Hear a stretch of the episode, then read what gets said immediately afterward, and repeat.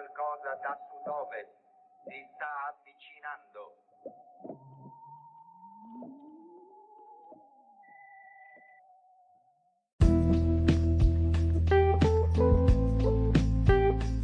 Benvenuto a Stramp, 46 episodio. Prima di leggere i titoli di oggi, venerdì 3 luglio, volevo salutare i nuovi iscritti a questo canale su Spotify e su Apple. Ricordarvi che le trasmissioni proseguiranno ancora per qualche giorno, ma con degli ospiti veramente eccezionali a partire da domani. Poi questa trasmissione si prenderà una pausa per tornare con un format stabile a settembre, ma non escludo incursioni estive in occasione di eventi speciali di natura politica mediatica. Strampa, una rassegna stampa post-apocalittica ideata e condotta da me, Vincent Russo. Tra gli ospiti troverete sempre personaggi legati al mondo dei media, della comunicazione, della televisione, della radio dei social media, del giornalismo e della politica. La mia trasmissione è ospitata da Anchor FM, una piattaforma gratuita che permette la distribuzione su Apple, Spotify, Google Podcast, eccetera. I titoli che leggiamo oggi sui giornali sono fondamentalmente tre continua lo stallo sul decreto semplificazioni, sono stati fatti passi avanti ma ancora non c'è la quadra tra 5 Stelle e PD, la mediazione di Conte non è andata a buon fine, dobbiamo correre e mandare un testo a Bruxelles, avverte il Premier, cercando di superare i veti degli alleati. Per il Consiglio europeo però c'è ancora tempo. Il provvedimento rischia di, sla- di slittare la prossima settimana, tranne una conclusione oggi dei lavori. Un fatto importante che potrebbe radicalmente cambiare gli scenari, Conte e fa il politico e invita i 5 Stelle ad allearsi con il PD per le regionali. Salvini è tornato a parlare di voto, addirittura a settembre lo fa in un'intervista alla stampa, gruppo Agnelli e il Can per rispondere all'intervista di ieri su Repubblica del suo alleato Berlusconi. E lo fa alla vigilia del 4 luglio che vedrà di nuovo in piazza il centrodestra. Mm, unito, si fa per dire, insomma fa sapere che lui non vuole altri governi, figurati con il PD, lo ribadisce anche la Meloni da qualche parte in un'altra prima pagina di oggi e stiamo messi così. Eh, a questo punto secondo me il governo se davvero è in stallo converrebbe davvero andare a votare anche ai 5 Stelle, ma con Conte così in alto nel gradimento degli italiani la guida dovrebbe essere lui stesso per Salvini e compagni. Non sarebbe vita facile, certo con questa legge elettorale si rischia un altro pantano, potrebbe non esserci di nuovo una maggioranza netta in una delle due Camere o in entrambe.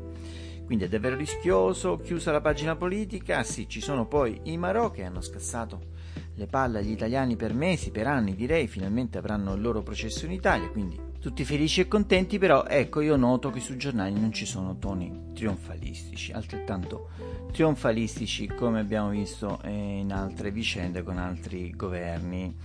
E per ultimo, ma non meno importante, Emanuele Sabatino farà un punto sui diritti TV del calcio. E adesso intanto leggiamo le prime pagine di oggi dei giornali in edicola venerdì 3 luglio.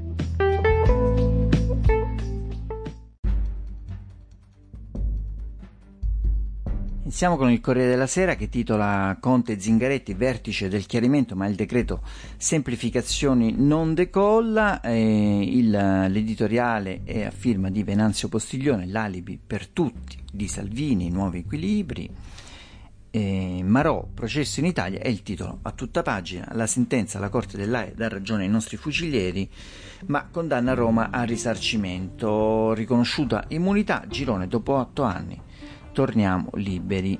Siamo a Repubblica che titola sul lavoro il conto del virus, lo pagano i più giovani, l'Istat fotografa il dramma degli under 25 dopo la pandemia, la disoccupazione sale al 23,5%, cancellati in un anno 600.000 contratti a termine e nel mondo uno su sei ha perso il posto. Il flop dei centri per l'impiego costano ma non creano opportunità.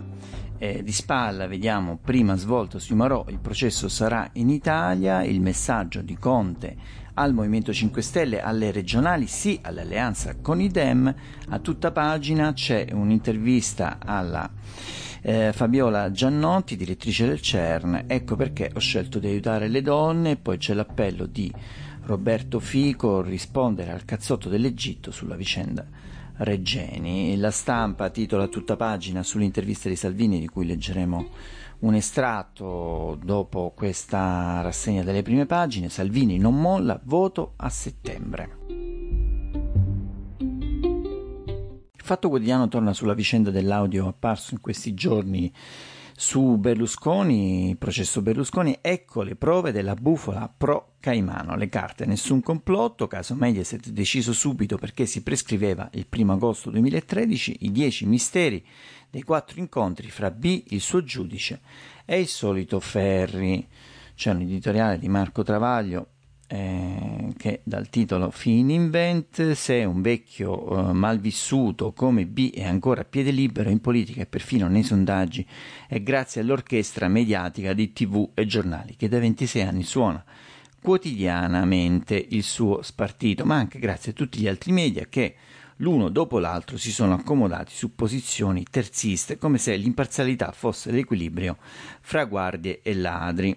E poi li cita i soliti Mattia Feltri sulla stampa, PG Battista sul Corriere, ma anche la new entry di Repubblica, modello Sambuca Molinari, che tenendo, eh, tradendo 44 anni di storia, l'altro ieri ha taciuto in prima pagina l'ultimo scandalo della banda B. Passiamo al giornale di Sallusti, quindi da tutt'altra parte, fregatura estiva, la beffa delle tasse, titola il giornale della famiglia Berlusconi, dalla ristrutturazione della casa al taglio dell'IMU, passando per il bonus vacanze, sono finite le agevolazioni che non portano un euro nelle nostre tasche.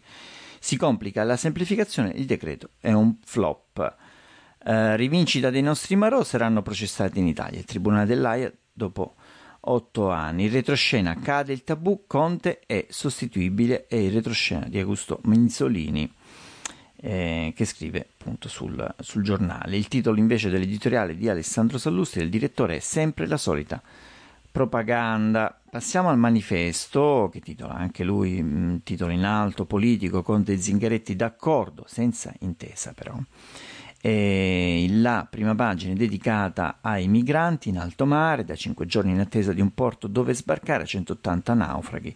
L'odissea dell'Ocean Viking non sembra avere fine.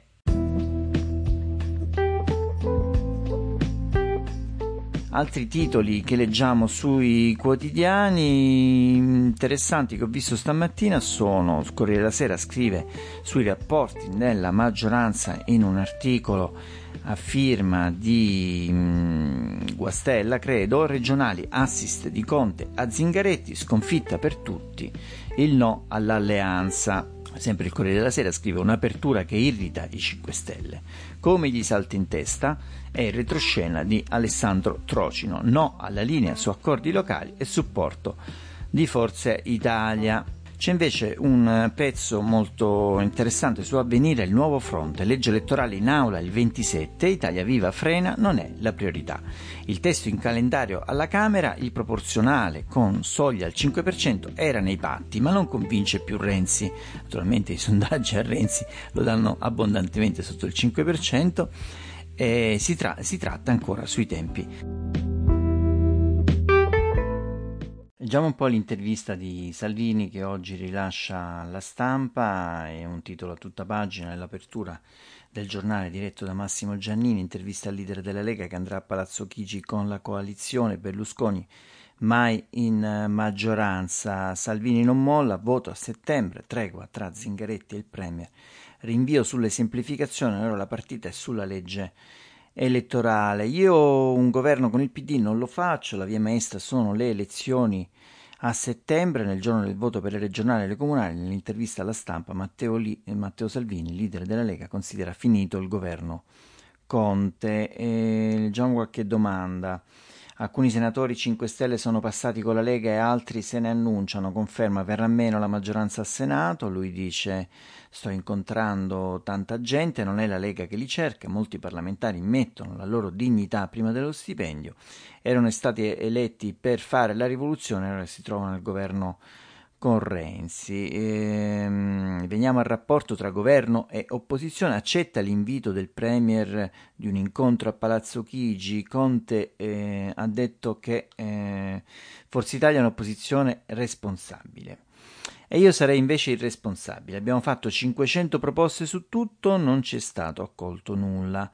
Più che dare voti all'opposizione, Conte dovrebbe eh, garantire soldi alle imprese. Ho ricevuto una mail da Conte che annuncia un prossimo incontro, non dice né dove né quando, ma a me interessa sapere su cosa. Noi andremo insieme con tutto il centrodestra a proporre le nostre priorità per l'ennesima volta. Berlusconi però è tornato mm, a parlare pronto a una nuova maggioranza, magari senza 5 Stelle con il PD. Lui, leader della Lega, risponde: Io un governo con il PD non lo faccio, la via maestra sono le elezioni a settembre nel giorno del voto per le regionali e le comunali. La parola agli italiani, un governo che litiga su tutto, immobile, con i cantieri fermi, è un danno al paese. Si fida di Berlusconi, l'ho sentito e mi ha detto che lui non sosterrà mai un governo nemico della proprietà privata, delle aziende, delle partite IVA. Berlusconi è anche un uomo d'azienda e mi ha assicurato che non fa governi pasticciati con forze politiche che sono a favore della decrescita felice, non segue le fantasie dei giornali.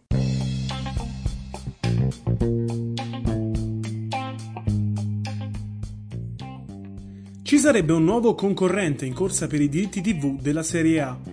Stando a quanto riportato da Milano Finanza, dopo CVC, Bain e Advent, anche il fondo di private equity, Sinven, sarebbe pronto ad avanzare un'offerta legata alla commercializzazione dei diritti TV del massimo campionato italiano per i prossimi dieci anni. L'obiettivo è portare questi fondi a presentare un piano dettagliato entro fine luglio. CVC aveva messo sul piatto 2,2 miliardi per rilevare il 20% di una Newco, in cui sarebbero coinfluiti i diritti TV della Serie A, e aveva un'esclusiva per la trattativa scaduta però il 26 giugno. Resta invece ancora aperta la questione tra Sky e la Lega sull'ultima rata dei diritti. L'amministratore delegato di Sky Italia, Massimo Ibarra, ha annunciato la disponibilità a pagare oggi la prima rata relativa alla prossima stagione, nonostante le incertezze. Quanto alla stagione in corso, invece, Ibarra auspica la riapertura di un dialogo con la Lega sul pagamento della rata relativa all'ultimo bimestre, del valore di 131 milioni. La società vorrebbe rinegoziare l'importo per l'ultima rata della stagione in corso, ma i club non sembrano disposti a fare sconti. Tra i 20 presidenti riuniti in conference call, il più determinato è stato Aurelio De Laurentiis, il quale ha promesso che provvederà a spegnere il segnale nei confronti dell'emittente appena maturerà il periodo non coperto dal pagamento dell'ultima rata. Una decisione che andrebbe a creare un ulteriore problema al broadcaster, che risulterebbe a quel punto inadempiente anche nei confronti degli abbonati.